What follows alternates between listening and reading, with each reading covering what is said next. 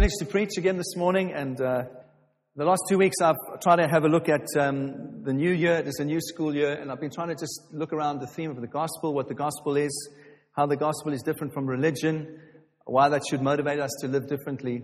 Uh, and that's been the kind of theme that I've been looking at the last couple of weeks. Uh, over the course of the last year or so, I've been looking at the book of James and uh, been preaching a series called Dazzling Christianity. And I'm actually going to carry on this morning out of James, James chapter 4. So if you'd like to uh, turn there with me, and what I want to share this morning really does flow out of what I shared in the last couple of weeks. Um, I've called, just taken a title for this message out of the first line of chapter 4. Simply this Why do you fight and quarrel? Why do you fight and quarrel? And we're going to have a look at that this morning. But last week I had a look at the difference between religion and the gospel.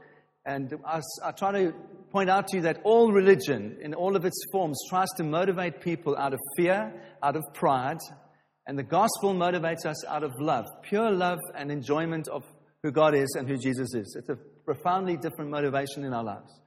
And we don't want to be motivated in anything that we do out of religion. We want to be motivated out in everything that we do out of love for Jesus. And that's a primary difference between legalistic Christianity and gospel centered, grace enabled Christianity. And I want to live out of a place of grace and freedom. I don't want to live out of a place of people telling me that I need to do stuff. I want to do stuff because I love Jesus. It's a very different thing, all right? And so I had a look and said, well, how, why are people, what motivates people to be generous? What mo- motivates people to be honest? What motivates people to honor each other? And I had a look, there's an American evangelist called Jonathan Edwards, and he had a look at the, that very thing, and he came to the conclusion that there's two, he called it common virtue on the one hand, and he called it true virtue on the other. And he said, common virtue, he said, basically, people are motivated to be honest and generous because they basically, we are proud people and we don't want to be found out. We're honest because we don't want to get caught. He said, basically, that's what people are motivated by. And he said that's common virtue and that God uses common virtue to restrain the world from evil. The problem is that that doesn't change your heart. It only restrains you, it doesn't change you. And so the second thing he said is that true virtue is that which motivates you from the inside, and true virtue is that thing that only comes when you've had a revelation of the grace of God in your own life, and when you're motivated because you love Jesus and you want to honor Him in all things, your life simply changes from the inside out. And that's a different thing.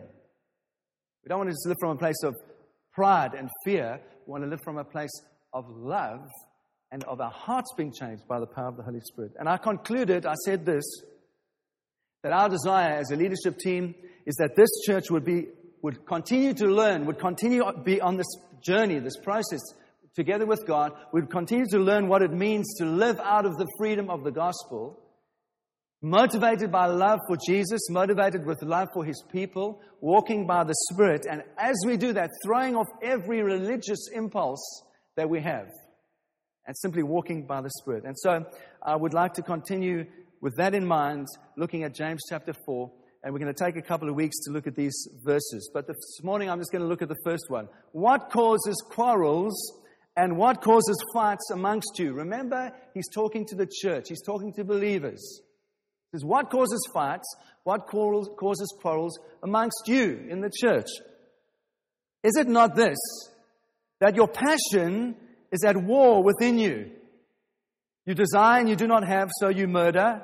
You covet and cannot obtain, so you fight and you quarrel. You don't have because you do not ask. You ask and do not receive because you ask wrongly and you spend it on your own passion. The Holy Spirit, I pray that you'd come this morning. And Lord, I pray that you'd change our hearts. I, I thank you for your presence here, and I ask God that you'd come.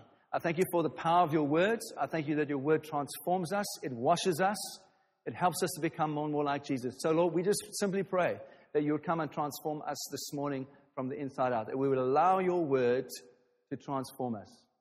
And God, we want to become more like Jesus. And uh, everything in us wants to become like Jesus. But Lord, our flesh is so weak. And so we ask that you'd help us this morning to hear honestly and those things that you challenge us with that would change those things so that we can start living in an amazing way that impacts other people.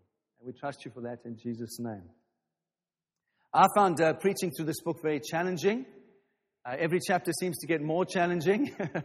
and so here, chapter four, the challenge doesn't stop, the challenge carries on. And uh, we've had a look in the first three chapters just to remind you. Um, one of the themes that James is picking up on here is the theme of true spirituality. Remember, he said this is what true spirituality is. And uh, he introduced in chapter one, he said we need to control our tongue. And then he develops that in chapter 3. So, one of the themes of true spirituality is how you speak, shows you whether you're a spiritual person or not. The second thing he introduced in chapter 1, verse 27, was a love for the poor and a care and concern that is unselfish, that gives itself for other people. And he continues exploring that theme in chapter 2. And thirdly, he said true spirituality is about keeping yourself unstained from the world.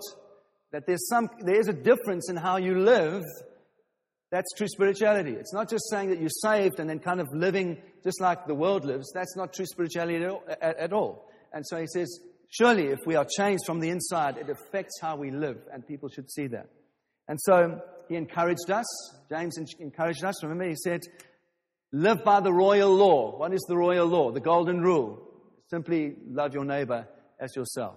And that's what he's continued to explore here. And so he zeroes in on this thing of passions. He, he talks about our passions, and at the same time, he links it to God's moral law. All right? And what James is saying, really, in this portion, he's saying the worst thing that can be said about a Christian is that his lifestyle is so bad that even the law points it out to him. That's what he's saying. Saying we're not judged by the law, but he's saying sometimes as Christians, if our lifestyle is so bad, we live under the grace of God. We are called to live in a much higher uh, calling under the grace of God. But sometimes the lifestyle is so bad that even the law can point it out to us. And that's why he uses the words like covet, which is a reference to the law. And so James says that if we live by the royal law, if we live with this in our hearts, that we love people, we love our neighbor as we love ourselves, we are in no danger of breaking the moral law. This is the great truth of the Christian faith. That's what Paul says in Romans 13, 13, verse 8. He says, Owe no one anything except to love each other. That's what he says. And then he, he defines it further. He says, For the one who loves, those who love each other have fulfilled the law. What you saying? If we simply love each other, we automatically fulfill the moral law. We fulfill the Ten Commandments. Paul says it again in Galatians. He says in verse 14 of chapter 5 the whole law, all of the Mosaic law, is fulfilled in one word love your neighbor as yourself. That's it. That's the gospel. We were presenting what we believe as a church to some new, new people in the church uh, yesterday. And I want to say to you, the gospel is actually incredibly simple and we try to make it quite complicated. The gospel is incredibly simple. It's about loving God and loving each other. That's it. And so, what the gospel says is this it's impossible to love Jesus with all of your heart, it's impossible to be filled with the Spirit and break the moral law of God at the same time. It's impossible. If you are truly loving God with all of your heart, it is impossible to break the Ten Commandments. That's what James is saying. Because why? Galatians tells us the fruit of the Spirit is love, joy, peace, patience, perseverance, long suffering, all these things. If those are active in our lives, it is impossible to break the moral law. If you are loving people, it's impossible to murder someone else. If you are loving your wife with all your heart, it is impossible to have an affair with somebody else. Impossible. And so James is writing to these Jewish Christians and he's upset. He's upset because he uses this language. He says, You have committed murder in your hearts. And why is he saying that? Because remember, they were discriminating against the rich and the poor. They were welcoming the rich into their meetings and they were saying to the poor, We don't want you to sit there. Now, that's our special seat for the rich people. You sit over there, poor people. You sit at the back. And he's angry. He's saying, You are showing discrimination in the church. And he has to point that out to them. And he says, even the Ten Commandments show you that you are not living by grace. That's what he's trying to say. Even under the law, you are guilty of these things. And so he uses this language. He carries on. He says, You covet and you cannot have. So you fight and you quarrel. And he's pointing in that little phrase, he's pointing to the heart of the problem. He's not pointing them to the moral law as their code of conduct.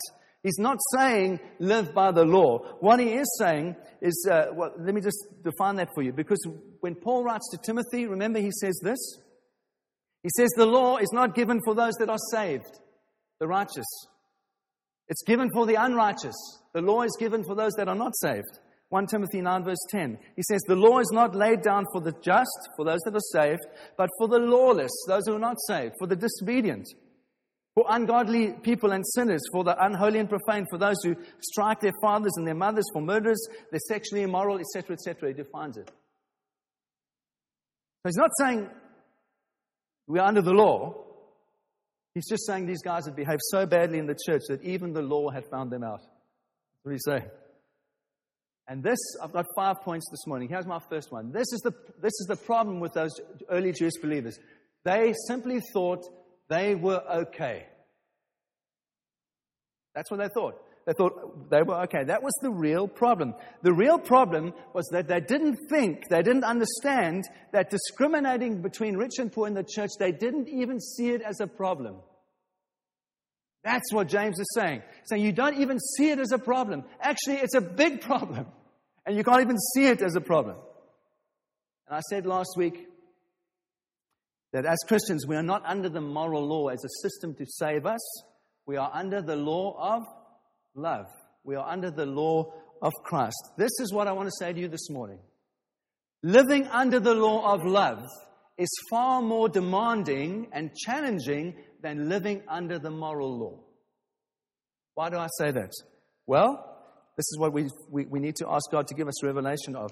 It's easier to live with this as a man. The, more, the law says, do not commit adultery. I have not committed adultery with Helen, ever. As, I've never looked at another woman. But this is the thing. What the law says, don't commit adultery. Grace says, when you look at someone with lust in your heart, you have committed adultery with her already. What is more difficult? What requires more of God's Spirit in your life? Simply walking around saying, I have never committed adultery. Look at me. I'm, I'm proud. I haven't committed adultery. And yet at the same time, you can live like that, and there can be a war in your heart. There can be lust and passion in your heart all the time that you never deal with. It's not the same thing. Hear what I'm saying? Our hearts need to be changed. That's what Paul is, that's what James is saying. And Paul says this in Galatians 5. He says, I will say to you, walk by the Spirit, and you will not gratify the, the desires of your flesh.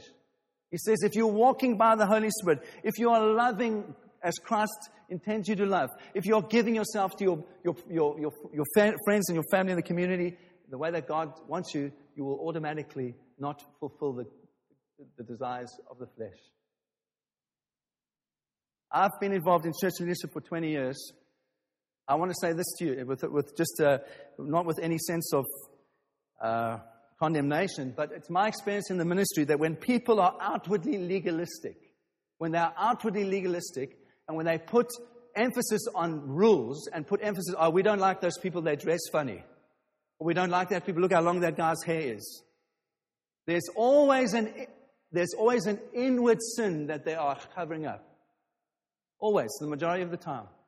Outward legalism is often there to push away so that then you, not, you can't see the sin in the person's. I want to give you an example.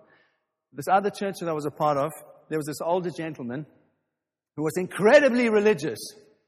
And he would pray the loudest in the meetings. And when it was time to, to have, uh, uh, he was always the first one flat on his face. And then he, there were some young guys on the eldership, and he came to these guys on the eldership and said, You guys, you are young, and you don't have any experience in the kingdom, you need people like me to speak into your lives. And uh, that's true. We always need other people.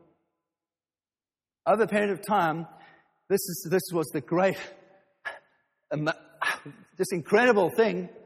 He had been seducing a young woman in the prayer meeting while he was praying like this. And then we, the, the eldership team had to deal with that.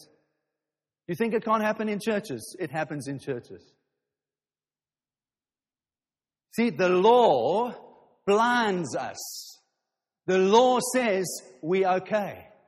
The law says as long as you're not committing adultery, you're okay. There's, don't have to deal with anything else. Grace says, uh uh-uh. uh there's something infinitely higher that God's calling you to do, and it's about your heart. It's about your motivation. It's about what you live with. It's about what you're motivated by. It takes us far beyond the moral law.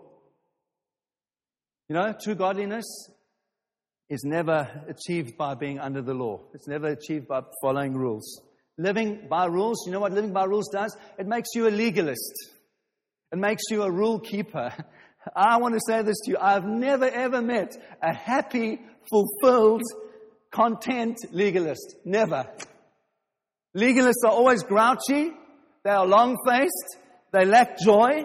They're always pointing other people's faults out. That's how you know that you're under the law. If you can never be happy and joyful and liberated, you must ask some questions. God, am I really under your grace or am I under the law? I've never met a happy legalist. Just grouchy, unjoyful, unpeaceful people. And sometimes the church can be full of those kind of people. So James is making a very simple point. He's saying you can live by the outward law. You can live outwardly clean. You can put on this front. You can live outwardly clean. But inwardly, in your heart, you are a rebel to the law that God calls us to, the law of love. You can be outwardly this moral person and inwardly a rebel and not loving people. You see, a person like that thinks that there's no problem. That's what I've trying to say. The, the, legalistic people think they're okay. That's the real cancer. That's the real thing that God has to put his sword into our hearts and cut out of our hearts. Because if we don't if we don't get past that point of thinking we're okay we're actually saying we don't need a savior. We don't need jesus. We actually can do this on our own. We're actually okay. And how many times have you heard people say, No, I don't, you know, the Christian faith's okay, but you know, I'm a good person. What's it really saying? That phrase says, I don't need a savior. I can do this on my own. I'm actually okay. And you see, as Christians, those of us that are saved, we're also in danger of developing that same attitude. It's called self righteousness. And that's how we can, at the same time, we can be exactly the same as people that are not saved. We can be saying, well, actually, I'm self righteous. I'm living by rules, even though outwardly I'm not showing people. I actually got this inward code of conduct that I live by, and as, long as I fulfill my own code of, uh, code of conduct, I'm okay. Actually, we're not. We need Jesus. We need Jesus desperately. More and more, as I understand the gospel of, of Christ, I know in my own life, I have to realign my heart every single day the fact that I need Jesus in my life. I need the cross in my life every single day to love my wife, love my kids. I need Jesus. Martin Luther said this. I tweeted to some of you this week. He said, I fear my own heart more than any pope or any, any cardinal. You get what he's saying? I fear my own heart more than any pope, more than any legal system, more than any religious institution. I fear my own heart more than any of those. That's beginning to understand and be truly humble when you know your own heart is wicked above all things. And so, we can live this kind of outwardly uh, moral life and inwardly at the same time carry anger and bitterness and unforgiveness and bear grudges against other people. We can be all aligned in our doctrine, but inwardly not following the law of love, which is what Christ calls us to. Are you hearing me this morning? And so these people that James is writing to, they were all sound in their doctrine. They thought they were okay, but they were smug. They were complacent. They were middle class. They were moral. They were all good on the outside, and they were completely dead on the inside. That's the problem. So the first thing, the law blinds us. Says we're okay. We don't need to deal with anything. Secondly, the law hides our ineffectiveness. What I mean by that? Well, when James asks the question, what causes fights and quarrels amongst you, he's asking something that's completely relevant. And I'm not saying that the church is constantly in a, in a state of fighting. I'm not saying that at all. But there are times where churches argue. People in the church argue. And so there's this clique doesn't like that clique, and this group doesn't like that group, and they stop talking to each other. And there's sometimes arguing and fighting. You know what the greatest tragedy of all of that is? Don't expect the Holy Spirit to come down when that's happening in the church. It can never happen. No, why? God commands His blessing on brothers whose hearts love each other. We're uh, uh, uh, prepared to say, No, I'm going to work through all of that stuff. I'm going to choose to love you because I want the Spirit of God to come down in this place. And it's a sad sickness that can be in churches. And it produces churches that are led by pastors who secretly wish they had another job. Yeah, I'm telling you that because I've been there. Leading a church, but secretly longing for another job. God, get me out of here. This is just too difficult. Yeah? it leads to a leadership team of elders and deacons who wish they could really just stay at home and not come to church on the Sunday. But because they're leading, they have to be there. it leads to demoralized children's workers and worship leaders who really want to give up, but there's so few people that, few people that really want to help that they have to just do it anyway. That's the kind, I don't want to ever be part of a church like that. Do you? No, God forbid that we ever get to that place.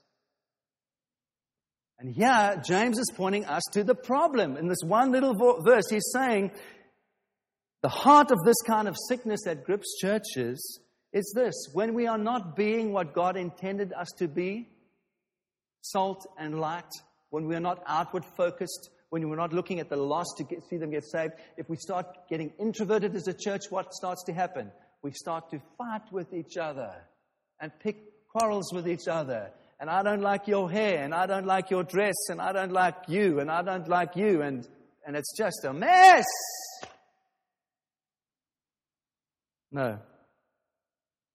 When we are outward focused, when we are being evangelistic, when we are seeing that the highest call that God has for us is to preach the gospel and to see the lost impacted and embraced and, and many saved into the kingdom, that's when we are being what we were created to be. That's what we are being when we are intended to be that, what God created us to be.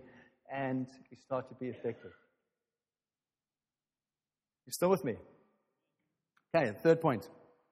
Point number four, whatever it is. Living by rules justifies our fighting. Living by rules justifies our fighting with each other.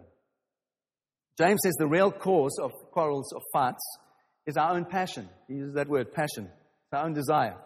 And we, we don't like that. we don't like it. We, we, we, generally, all of us like to blame other things, right? When we have a problem, when things are tough in our lives, we blame other things. So we say things like, it's really the stress of the economy that's getting me down right now. That's why I'm a bit grouchy. It's the economy. The economy. That I don't have a good job. That's why I'm stressed. Or it's my work situation. Or it's, uh, it's those people. You know, those people that just don't understand me. It's like, no one understands me. it's everyone else's fault. Start thinking like that, you're going backwards. The real problem, James says, is our own pleasure. Saying that's what causes fights is our own pleasure, our own desire, selfish desire to have what we want. That's what causes fights. And it's the same word, this word passion, that James uses, Jesus uses in Luke's gospel in the parable of the sower. Remember Luke 18 14, where he talks about seed being sown. And he comes to the end of that uh, description. He says, As for the seed that fell among the thorns, they are those who hear, but as they go on their way, they are choked by the cares and riches and the pleasures. It's the same word, pleasures, the passions of life, the pleasures of life, and their fruit does not mature. Exactly the same word. Peter uses the same word in 2 Peter 2, verse 13. It says, They suffer wrong as wages for their wrong, wrongdoing. They count it pleasure to revel in the daytime. They have blots and blemishes, etc., etc. And here he's talking about sensual pleasure. People who just give themselves for living for their, their own sensual fulfillment. So, what James is saying is, is not a complimentary thing. What Peter is saying is not a complimentary thing. What Jesus is saying is not a complimentary thing. He's saying the real problem is that you are living for your own pleasure. You are living for yourself. You're living selfishly. Your world is just about you. Can I be quite strong? If I'm not being strong enough already. I think that really is the spirit of the Antichrist. Selfishness. I really think it is. All that is anti God. because God is not a God who's selfish. God is a God of love. And love, by definition, gives itself away. It, it wants to give itself for other people. It wants to love other people. It wants to give what, it's, what it has so it can be a blessing. Everything that is anti God is selfish. The devil wanted, Satan wanted glory for himself. He was the worship leader. He wanted glory for himself. The root of all that is ungodly is selfishness. If we could just realize that, I think we would start living differently. So he's saying to these Christians, James is saying, the real problem, guys, is you're living for yourself. Christ has brought this amazing freedom into your life that you, you are free, that you're no longer condemned under the law, and you are using that freedom to live for yourself not to live for each other. And so, because they're living for themselves, they're not seeing anyone else changed, not seeing anyone transformed by the power of the gospel, and so they start to fight each other. You know, I've seen this over and over that sometimes people don't like conflict, so instead of dealing with the issue, they simply leave the church community because they, it's easier to do that than to actually work through the problem. And Paul never, ever suggests that as something that we should aspire to in the church. In fact, if you look at, there was a problem in Philippi. Were people fighting in the church in Philippi. And in Philippians 4, verse 2, there's two ladies that are fighting in the church. and Paul simply says this to him. He says, I entreat, I plead with you, I'm asking you, please, Euodia and Syntyche are their names. I entreat you, I plead with you, agree with each other in God. That's all he does. It doesn't say, leave, sort it out. No, he says, no, here, now, I just plead with you, come on, in Christ, in the gospel, sort it out. and so, quarrels in churches, quarrels between spouses, between parents and children, all stem from this passion, this desire to have our own passions fulfilled. And I'm not talking about sexual desire. I'm talking about the passion that comes from a, in a Christian's life who hasn't come to terms with themselves, hasn't come to terms with their grudges that they bear, hasn't come to terms with their jealousy, with their own heart, with their selfishness, hadn't come to terms with that. And so they blame outward things.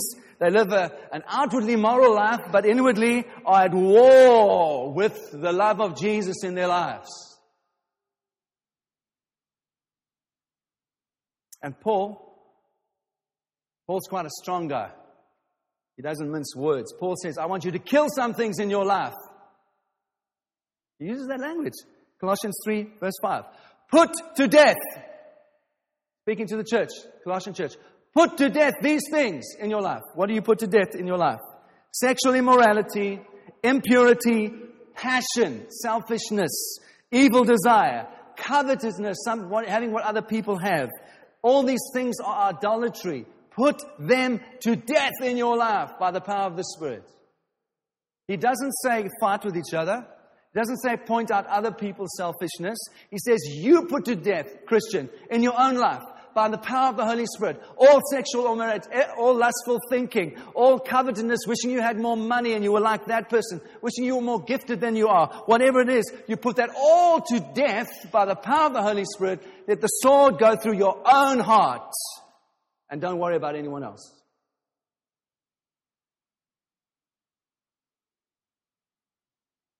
It's simply what I'm trying to say this morning, summed up in this phrase it's possible to be outwardly moral and inwardly rotten. Didn't Jesus say that to the religious people of the day? He said, You're all, you Pharisees, you ones who want to live by rules, you are all on the outside, you are all fixed up, you're whitewashed.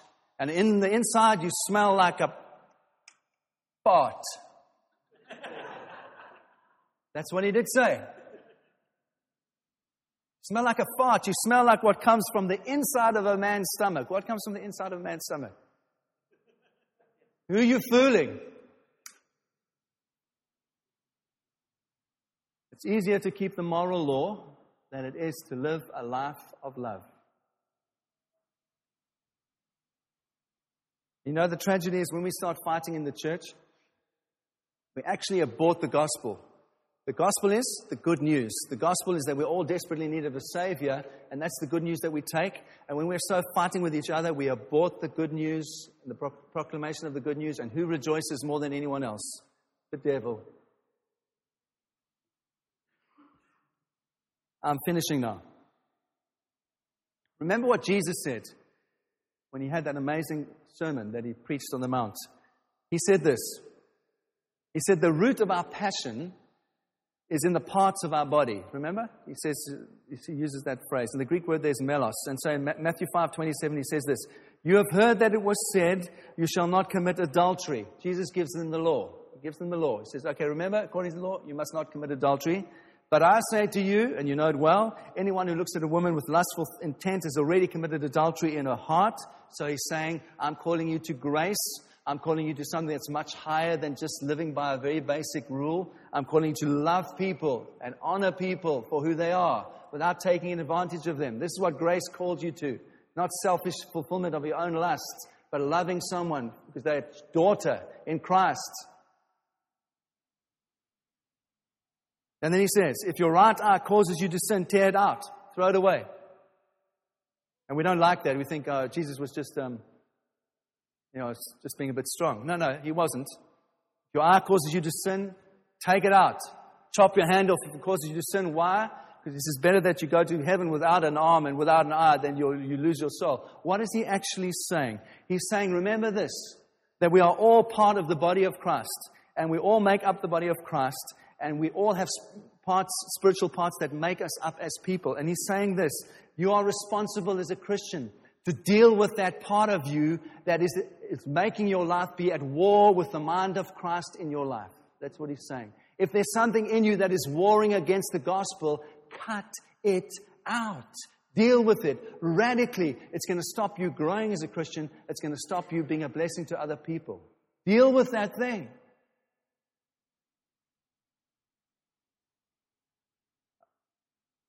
Okay, I need to relax. So, take a deep breath, take some water. I want to just give you three steps that I trust will be helpful to dealing with your own desire in your life, your own selfishness, my selfishness. And these are incredibly simple, all right? so it's not like it's going to be, it's going to be simple. Here's the first thing believe that you can resist. believe that you can resist.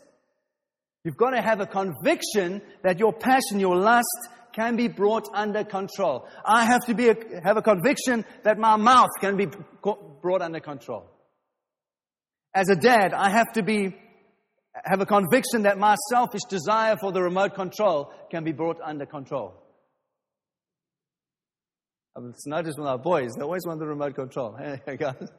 Not you, Matt, Jesse. He wants, he wants the remote control all the time. Why do I say that? Because if we don't have that conviction, then we've got a really floppy will, isn't it? Oh, it's just too hard. And so we have these big, strong men with incredibly floppy little wills. I'm all masculine and strong, and you've got a floppy little will. Not a nice picture. It's a true picture.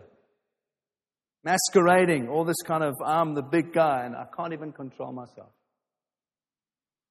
So, Jesus promises us this. Paul says in 1 Corinthians 10 13, No temptation has overtaken you that is not common to man. This is what people think. It's, this is just my problem. No one else in the world has ever had a problem about struggling with to overcome pornography. It's just, it's, uh, uh no, no one else.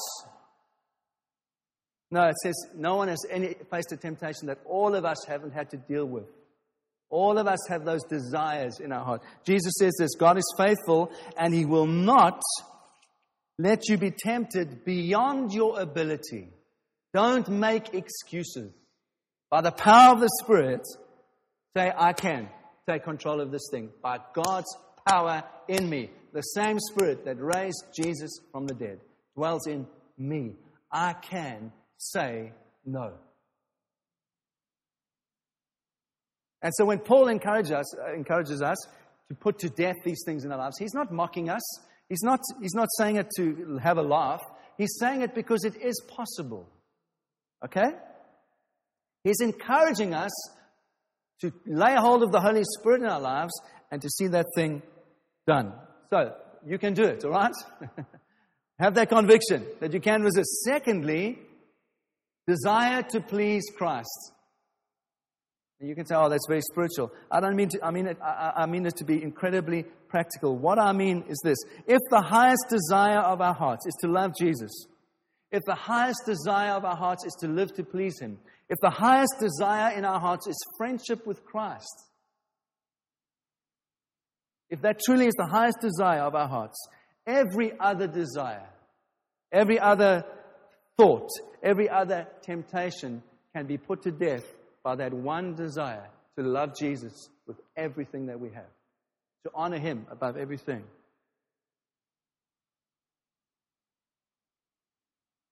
It's a great motivator. And the Holy Spirit in us makes it possible. And thirdly, the other third step, just say no. I told you it was going to be simple. Just say no.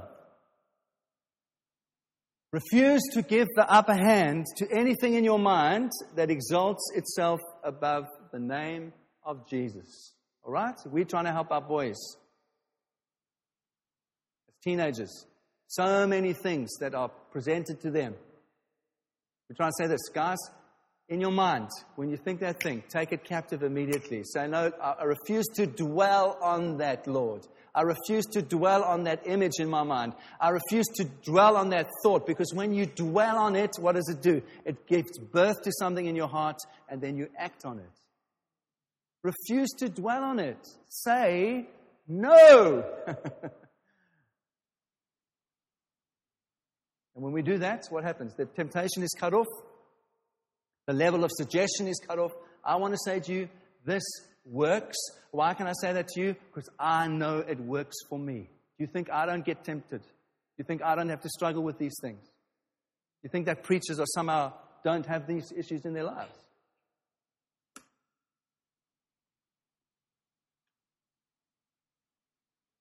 So, to conclude, this really is our greatest challenge. I had a message a couple of months ago called The Greatest Challenge. It's a summary of what I said all those months ago.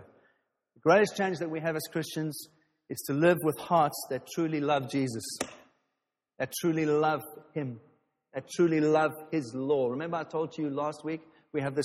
We said to you last week we have the sim- simultaneous thing as things as Christ, two things as Christians. We are called to love. Paul says he loves the law of God, and he loves the law. He meditates on it day and night. He, he's, he's not saying he's looking to the law to save him because he knows it can't. But the law shows us something about who God is. It shows us what God likes, what God doesn't like. So Paul says, I love the law. And simultaneously, he knows that he's not under the law. He's not condemned by the law, but he loves the law because it shows him what Jesus is like. And so that's the greatest challenge that we have not to live outward moral lives but to live inwardly from a place that truly we are motivated by love for Jesus. And that, disease, that, that love, if we are brave enough to deal with our own hearts, that love will overcome every other thing. We just have to be brave enough to admit there's a problem and let the Holy Spirit deal with it. That we can bring our passion under control. We can not live selfish lives. We can start living for others. All that is possible by the power of the Holy Spirit. That's the challenge. I want to say to you if we start living like that, we will truly demonstrate a Christianity to the world that this generation has not yet seen. If we live like this, there will be revival. Why? Because our desire to please Jesus will be greater than our anger. Our desire to please Jesus will be greater than our desire for revenge. Our desire to please Jesus will be greater than our selfish desire. Our desire to think pure thoughts will be the greatest desire of our hearts, not to think lustful thoughts. Then we are salt, then we are light, then we are becoming what God intended us to be.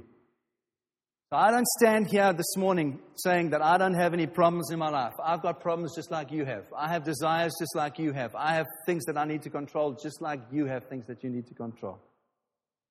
Our point is we have things controlling us that shouldn't be controlling us. Right? We have the mind of Christ. Our point is what is God asking you to deal with this morning in your life? It's not going to be the same as the thing for me. But what is God asking you to deal with? I'm not asking you to ask anyone else. You just now ask yourself, just you and God, Jesus, what are you saying to me this morning? What are you putting your finger in my life and saying, I want you to change that one thing? What is this? And I want to say to you that I know the power of the Holy Spirit is here, that Jesus loves you and He loves me, that He doesn't point out things to condemn us, He points out things to set us free, that we don't live from a place of bondage and fear, but we live from a place of liberty and freedom. That's why Jesus wants to set us free. And He wants to bring freedom. And I'm just simply asking you this morning what does God want you to bring to Him that He can deal with this morning? All right? So we're going to take a moment. I just want to ask you to close your eyes. It's not a time for anyone else looking into your life. You just let God speak to you right now. Let you, I don't want to, I, can we also not be all introverted and kind of intense about it as well? Because I don't think that's helpful. But just what is the thing that God's saying to you? And why don't you just ask Him right now about the power of His Spirit to come and help you deal with that thing? Right? And then we'll see what happens from there.